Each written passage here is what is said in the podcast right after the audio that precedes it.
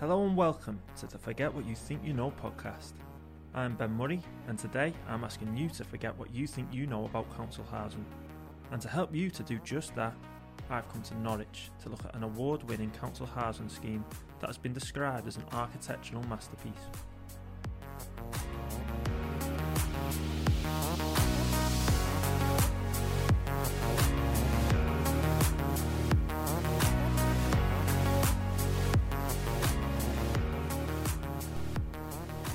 101 years since the Addison Act paved the way for mass council housing in Britain.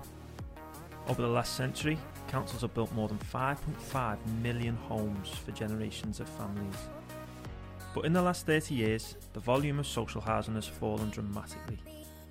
In the period after the Second World War, councils were building around 150,000 homes a year. Fast forward to 2020, and that figure has fallen to just 2,000 a year. But why has this happened? Councils have argued that current policies like right to buy make it difficult for councils to replace homes sold under the scheme. Under this policy, councils can only spend 30% of the money it receives from the sale of a home to spend on a replacement. They also have a three year limit in which to spend it. This means that councils have had to approach things differently, like Norwich City Council. Last year, the prize for the best new building in the UK was awarded to one of the first new council housing projects in a generation. This was the first council housing scheme to ever win the RIBA Stirling Prize.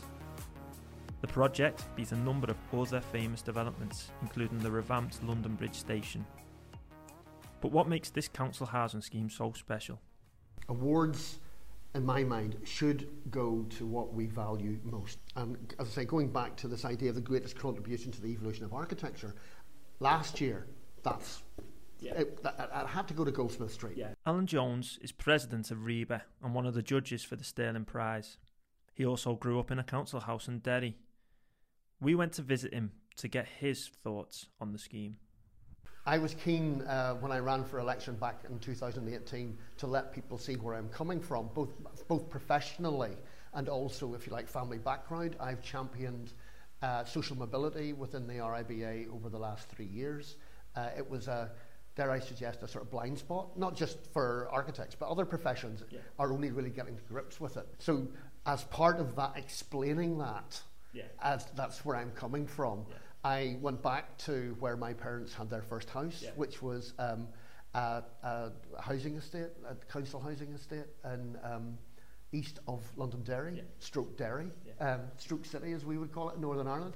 And that was interesting going back then, because that would have been housing that would have built.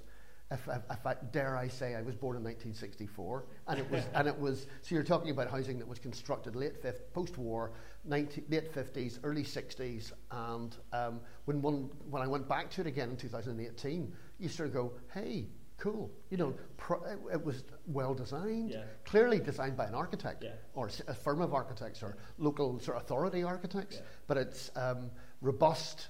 You know, the spaces are good. They, they, they- there's a lovely uh, difference between, let's say, public space, semi-public space, private space. Overlooking is good in terms of places for children to play. You know, the car isn't that dominant in terms of the, the site layout and so on. And you sort of think, goodness me, we could learn a lot even just standing here looking at this. You underestimate the uh, impact that your early formative years have had, uh, um, and you sort of go, yeah, yeah, yeah. Like I, I'd forgotten that, but that's there, and and so on. So yes, it has quietly informed, and it's interesting then when you sort of then fast forward to say, for example, what was my motivation to study architecture, and you realise that actually there's other parts, uh, and then you sort of think of private housing Yeah. And there's absolute acres and swathes of very anonymous, Yeah. characterless uh, uh, private housing Yeah. um, all, that you drive past on your way into Belfast. You know, if you're coming in from the north, and you just sort of go, "I do not want to live there. Yeah. That is not where I want to live." And you just sort of think, out of just again, maybe it's again out of principle and out of just sorry, I want to I, I, I want to create spaces that are better than that, Yeah. which actually, in hindsight, were i.e. as good as the council estate that we uh, we grew up in. So that's what's driving Alan. But what's Goldsmith Street doing for the perceptions of council housing? What impact is it having nationally? Or if you remember that it took 10 years from, if you like, the initial idea to handing over the keys to the first of the residents. Um, and part of that was actually um, to do with funding, you know, and, and um, you know, various sort of procedural things. Yeah. You know, so it, it, didn't take that long to design it and build it. Yeah. There were sort of um, fallow periods in the program when things weren't going on. Um, so you know, that you could argue that the impact, I, I, you know, that I, I, think it'll take a number of years. So that let's say, what's the impact of Norwich? You might not see the impact of Norwich um, in terms of built form yeah. for two or three or four or five years. Yeah. You know, but it, it will have lasting impact. Where its immediate impact has been, for example, government ministers want to go and see it. Yeah. That we have Manchester yeah. Council wanting to know who do we contact in Norwich Council to talk about Goldsmith Street. When you consider that it's um, uh, the, the, just the how it changed the agenda and the discussion about council housing. We're still getting on a, on a daily basis, maybe half a dozen inquiries a day yeah. about that project mm. and the impact of it. And it's really sort of kicked off, I think, a real conversation about if Norwich can do it, yeah. why can't we? Yeah. Norwich City Council wanted Goldsmith Street to set an example to the country on how housing can be done in an environmentally friendly way. This is where the passive house standard comes in. A passive house is an energy efficient building designed to help reduce its heating needs and energy demand, therefore reducing its overall impact on the environment. When planning to design and build a passive house, there are certain standards that must be met in regards to heating, cooling, air leakage, and total energy consumption. Houses on Goldsmith Street meet these standards. There are currently only 1,000 units in the UK which reach passive house standard, which shows you how innovative Goldsmith Street really is. It's a mixture of, um, let's call it traditional, sort of, let's call it block and brick, yeah. and also timber frame, yeah. but also with brick on the outside.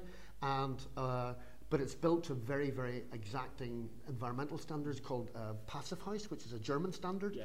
But that means it's very airtight. Yeah.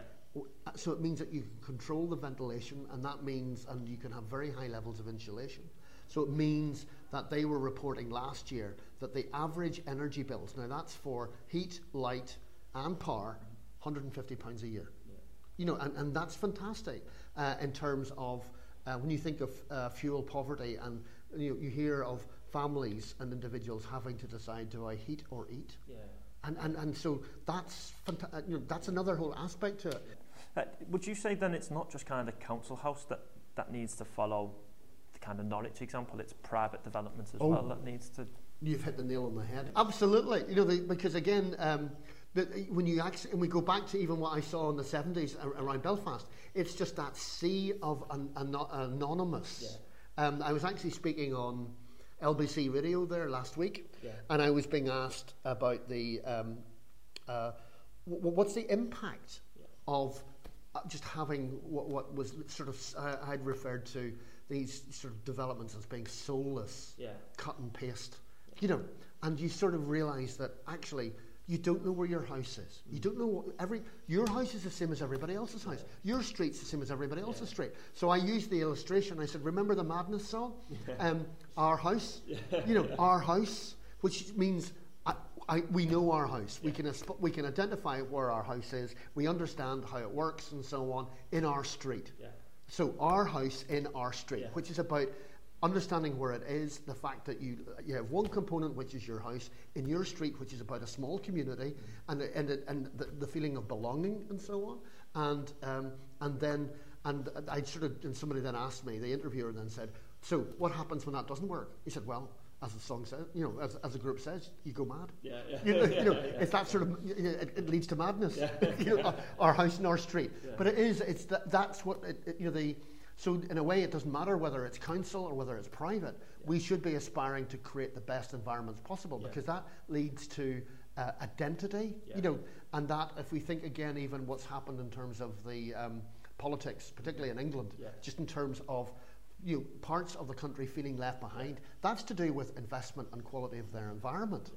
You know, so if it is soulless, yeah. if it does, feels as if there just isn't the quality that's there or the, the sense of belonging, yeah and, and that you know, they, you can understand why people start to become sort of agitated.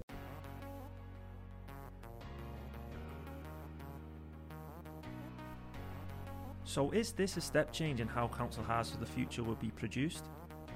And are more councils taking this approach to their housing? James Turner, an associate architect at Mikhail Riches, with a passion for social housing, is the man responsible for the design of this spectacle. The Stirling Prize is the, the award that I think any any architect would kind of, you know, be kind of staggered to win, I guess. And it is it is a kind of real. Um, I think what makes it really special this year is it's the first social housing scheme to ever win the Stirling Prize, and I think it shows a real shift from the RIBA and not just looking at kind of star architect buildings, you know, opera houses, um, you know, libraries, train stations, but actually, you know, schemes that make a real difference to people um, at a smaller scale. So I think there's a real, you know, I know Alan, Alan Jones is a kind of big advocate for social housing and kind of pushing, you know, trying to raise the benchmark for it. And I think what's kind of been really well received by the practice is the fact that, you know, we in in the same year we've won the Neave Brown Award and the Stirling Prize. You know, it really does put social housing in the spotlight this year. So why has no other council housing project won this award before? How brave and ambitious have Norwich Council been? Building housing is hard. Building housing as a local authority is even harder. And then setting your aspirations and benchmark to be 100% passive house and deliver something of real quality under a traditional contract. You know, Norwich really should be applauded for, you know, taking that risk as a local authority. And I think setting kind of Norwich on a pedestal as a project, I think, is a fantastic way of kind of saying to local authorities, look, you can do it you know, you do have to take risks. You do have to kind of embed yourself as a client in delivering these schemes, but it shows it can be done and it shows it can be done to an incredibly high standard and in some cases better than a lot of private developers can do. So it's hard to do and takes a commitment from all parties. But what makes it stand out? What's the secret to the design? So the scheme itself is based on the idea of a 14 metre Victorian terrace street. So there is an area very close to the site where there are a series of kind of typical 19th century Victorian terrace streets that you'd find in any part of the country. So, you know, nothing groundbreaking in that respect. But what Mikhail Riches have done is take that kind of concept and sort of brought it into the 21st century. So, adapting the site section to kind of make sure that you're getting maximum solar uh, orientation, which is effectively turning itself into free heat. So you're massively reducing your energy bills by you know just designing to maximize free energy from the sun. The other thing that we've done alongside that is kind of recreate the terrace streets of Norwich, and I think a lot of people have got on board with that um, this idea of kind of not trying architecture, not trying to be this kind of fancy thing. Uh, it's kind of very legible. It's very understandable, and I think people find comfort in that. You know, we're not creating flats; we're creating houses, um, and I think the city really got on board with that. The kind of promotion of creating family housing as opposed to just creating more and more blocks of flats, which you see, you know, across the country. So this kind of series of terrace streets also has a kind of s- secondary uh, focus, which is small children's play. So David and felt very strongly that small children's play should be really embedded into the scheme. And again, one of the risks that the city have taken is kind of trusting our kind of role as designers to kind of suggest things that would not normally be done. And one of those things in particular is creation of a, a ginnel space or a kind of back alleyway, which all of the houses lead onto that runs down the centre of the scheme as a kind of spine. And what what's been really successful is that we've we've kind of designed things like the garden fences so they're low enough that people can talk to each other across their you know across the fence and actually get to know their neighbours. All of those gardens then lead out onto that shared ginnel space, which is locked at each end, which means that you know kids can be allowed to sort of roam free um, out there. And you know we we've been around there when you know in talking with residents and kids will literally open the back gate, run up to the back door, knock on the window, and say, "Can I come and play with my mates?" And it just shows that actually, if you offer people these opportunities, they can work. And I think where the city have been, you know, I've said they've taken a risk. You know, all of the various meetings that we had were it's going to be full of mattresses, it'll be a dumping ground, it'll be full of antisocial behaviour. I think it's been anything but that. And I think it just shows that if councils are willing to take those risks um, and manage them, you know, you can create some really fantastic spaces. It's been said that 2019 was the year the world woke up to climate change. we continue to see extreme weather conditions around the world which are having a detrimental impact on our environment. Last year, this triggered mass protests, and pressure is growing on those in power to take action. Local government has a vital role to play in this, and in July 2019, local authorities across the country joined together to declare a climate emergency. But what does that mean? And how can councils go about making a change locally? Housing is one way councils can make a difference. There's been a real push this year for, um, you know, the climate emergency has been raised by lots of local authorities and disciplines, um, including architects, um, and a lot of our clients now are coming to us going, you know, we, we put our hand up and said we're declaring a climate emergency, but we're not entirely sure what to do now.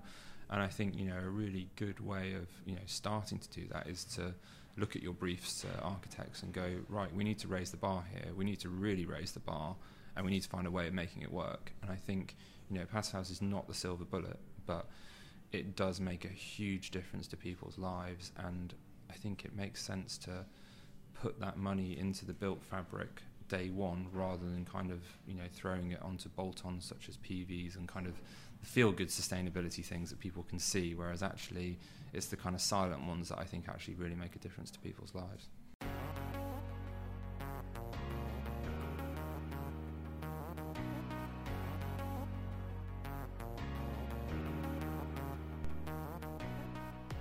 So you've heard why Goldsmith Street is award winning from a design perspective. But what's it done for the people living there? What impact is it having on the lives of people living in Norwich? When we were out with the um, Stirling Prize judges, because we had about six of them come to visit and we spent two hours taking them round, there was a gentleman walking his dog and I just said hello to him. And he, he didn't live in the, the new properties, he lived outside, but his dog had already made friends with another dog in the properties, and so that was the community coming together. Councillor Gail Harris is Norwich City Council's Cabinet Member for Social Housing. We paid her a visit to hear about what Goldsmith Street has done for the local community in the area. It's, it isn't about us winning awards, because obviously you're probably why you're here as, well talking to us. So the Stirling Prize was wonderful. Winning the Neave Brown Award, an inaugural award for someone who cared passionately about social housing, was really stunning as well. But it's it's it's about people. It's about people having good quality homes. So if the Stirling Prize has done anything, well, it's given some of us a lot more work and we've spoken at many events, but we're inspiring other councils to do things. We're getting people contact us and saying, if you can do it, how can we do it? I think it's it's been it's changed people's perception of what housing is like. You know, the the well, good reports in the Guardian, in the Times. Yeah, it's it's just been it's just been quite amazing, really. So you've heard why Goldsmith Street is award winning from a design perspective. But what's it done for the people living there? What impact is it having on the lives of people living in Norwich? No, it's, it's not just about housing, it is about creating communities. Yeah. And we've been very, very strong on that. So when you visit the scheme this afternoon, you will see that it's very, very close to a main road, but it's still very peaceful. So they've got the facilities of buses, they've got a post office, they've got shops, um, there's walkways been created through to some of the existing communities, so th- they're already integrating, and it is about communities. It's not about housing.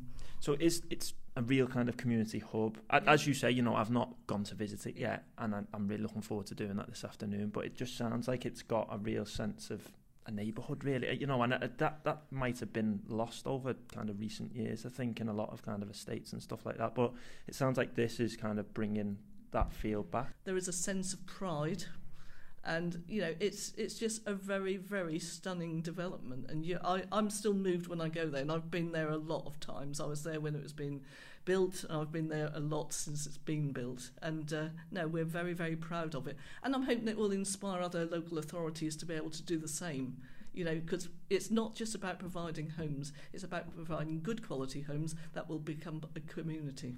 You know, in people in Goldsmith Street, they've they've got more money to spend on doing eating, for instance, rather than worrying about heating, but being part of the community, going out and doing things. So you know, it's it's it's it's it's been a, a game changer for some of the people, and and they've they've been very open with it. They've sort of emailed the architects and said, you know, how different, how how how proud they are, how how it's changed their lives, and you know, they can't it's very hard for them to think of how, how, where they've moved from and to, and and you know it's it's, it's, just game it's, it's game changing. Have you heard any kind of stories about that then from kind of residents? Is there any examples that you can give of where they kind of you know it, where it's really positively yeah, so so I mean I've got a few quotes here. So someone moved in in November and they hadn't had their heating on once. Now I don't know about your heating bills, but my you know however hard you try, they, they are there, aren't they? So they're significant. Envy of my friends and love having people to visit. Um, someone cared that I liked my home. That means a lot to me. Child friendly. So the architects sponsored a street party last August. And you know, people, well, you can see people came out. They were enjoying the sunshine. But there's nice open spaces with with grass and some nice wooden animals. And even you'll see that there are some older houses around the scheme, and people are just enjoying seeing people being part of a community. It's just, yeah, it's just wonderful.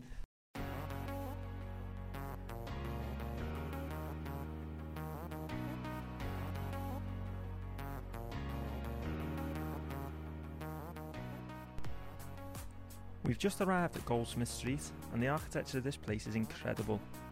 It feels like a really modern new neighbourhood, almost like a conservation area. The houses are all built in cream brick, which draws its inspiration from the city's famous Golden Triangle neighbourhood, and every home has a different coloured front door. They all look a really decent size and all have back gardens that back onto communal areas. You can feel the sense of community as you walk through this estate. I have to say, it's better than what I was expecting. I've been joined by Councillor Paul Neal and Councillor Jamie Osborne. They are two Norwich City councillors who supported the development of Goldsmith Street. They took a particular interest in the scheme being developed to a passive house standard.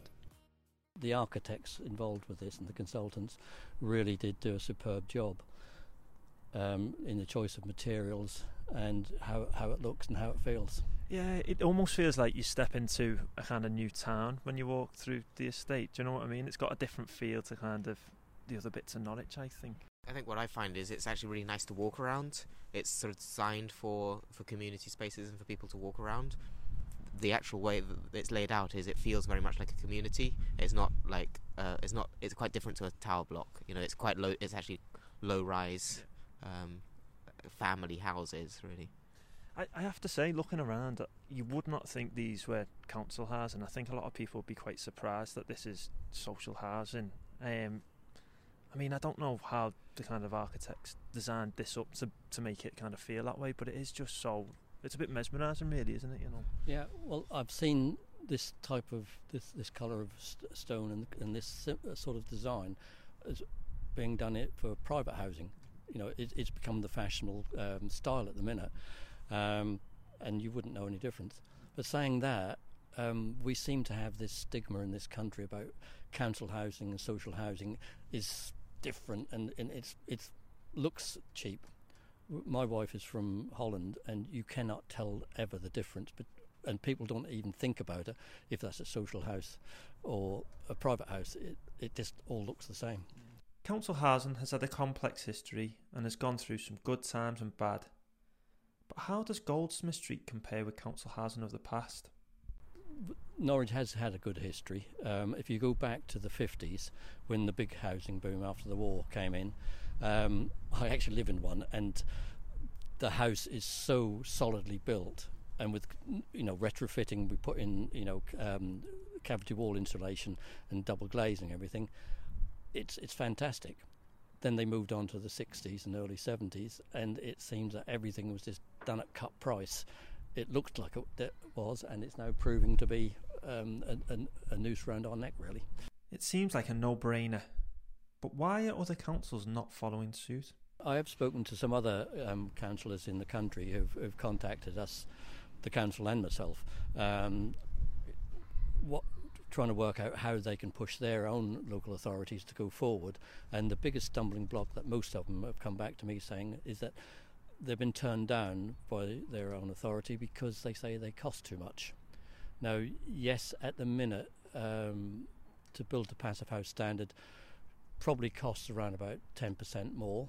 Um, if it's managed correctly, like this particular project was, it's the last figures I heard was about eight and a half percent more, which is not an insurmountable uh, uh, amount. Um, but of course, if you look at places like Germany that have been doing this for, for years, um, the more developers uh, are involved and understand how the system works, the more you build, the more, as like Jamie said, the more materials you, you can source better. Um, I think in Germany they are now getting to almost parity with traditional build. Yeah.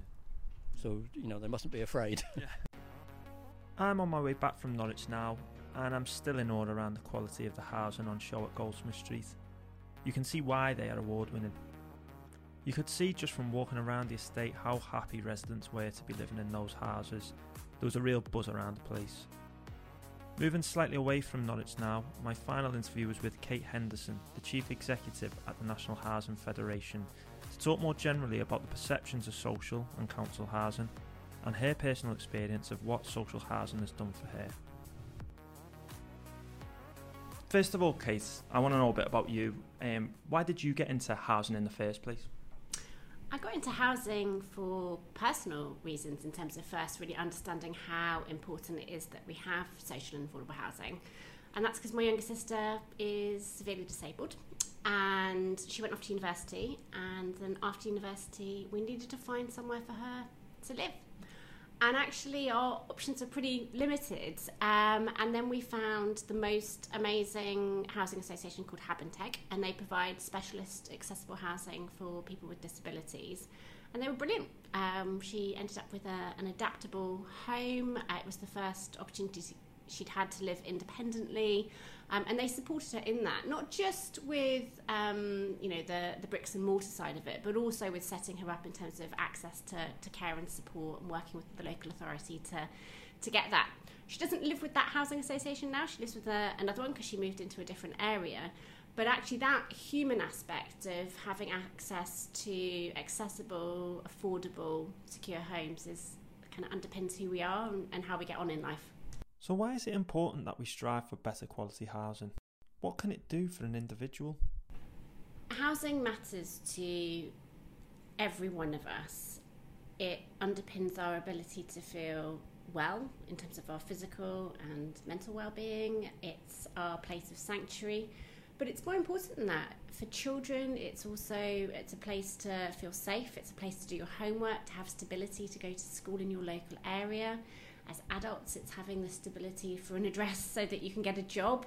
Um, in older age, it's having somewhere to retire, to be comfortable, to be able to live in. And, and housing really does underpin all of that. Um, having a, a safe, secure, affordable, warm home is really fundamental to how we get on in life. So, housing matters. Like food and water, it's a basic need for us. With that said, there are still around 1 million households on council house waiting lists and many more classed as homeless. What's stopping social housing being built? Is it the perceptions around it? I wanted to find out Kate's thoughts. So you touch a bit on kind of the quality of social homes there. Um, you know, I, I think that there might have been a bit of negative perceptions around uh, council and social homes in the past. Do you think perhaps the shedding that kind of perception these days? I think we have the ability to build fantastic, high quality social housing today. And that might be homes that are social rented. It might also be other types of affordable housing like shared ownership, where you part rent um, and you part buy. Um, we also have some amazing quality social homes that have been built over the last hundred years or longer, um, homes that were built uh, with really good space standards, with really high quality materials, with a really, really good sensitivity to placemaking and design um, and livability. But that isn't how all social housing has been built. So, um, a lot of our social housing was built following the Second World War.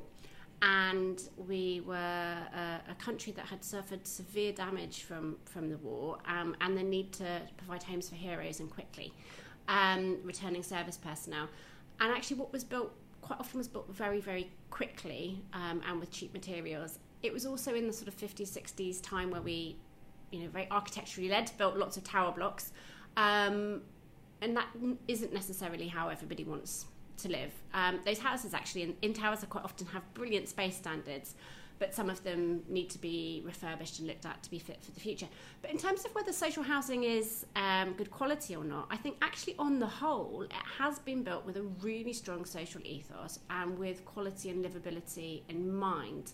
Some houses in the social housing sector, but houses in general need refurbishment because they were only designed for you know 50 years or 100 years and they need investment now I think the broader question, though, of how do we view it as a society is kind of a mixed one. Um, and there is some very negative perceptions of social housing um, in the media, and I think we see that actually in in TV. I mean, if you watch things like Silent Witness or Luther, you quite often see you know what they're trying to portray of, of a crime situation or of a poverty situation would be one of social housing. It will quite often be the tower block, the concrete estate.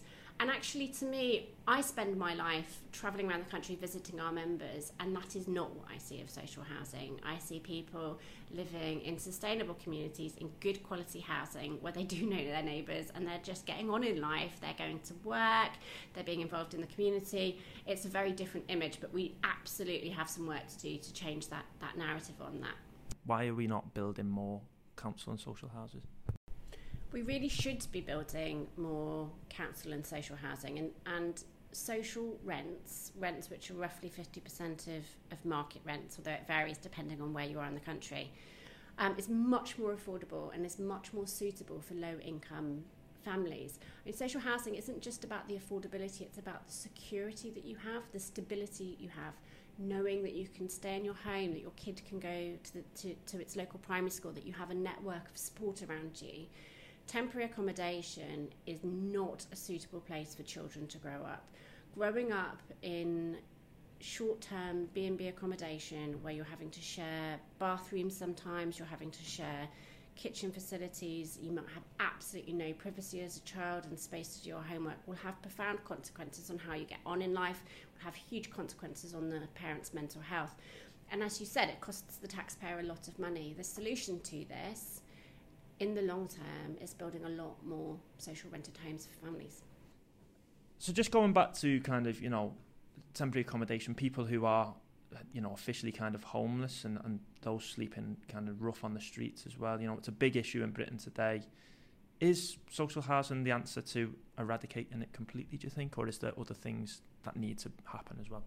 Building safe, secure, affordable homes for people, building social housing is one of the main ways we can alleviate homelessness and, and actually prevent it in the first place. A, lo- a lot of homelessness is caused by people living in unaffordable, insecure private rented accommodation, of being evicted at short notice, of finding themselves in debt and unable to afford their housing costs and so they're ending up in, in temporary accommodation. It would be so much better if they were able to, to live in a, a social home with a secure tenancy where they were able to put down roots um, and know that they could afford their rent. Um, and that's why we are really calling for an investment in social rent. But of course, there are other causes of, of homelessness. There's welfare reform. Um, there are um, you know, people's personal circumstances as well, issues of, of alcoholism and drug addiction. Um, but actually, housing, having security of housing, is really fundamental to, to overcoming those problems too.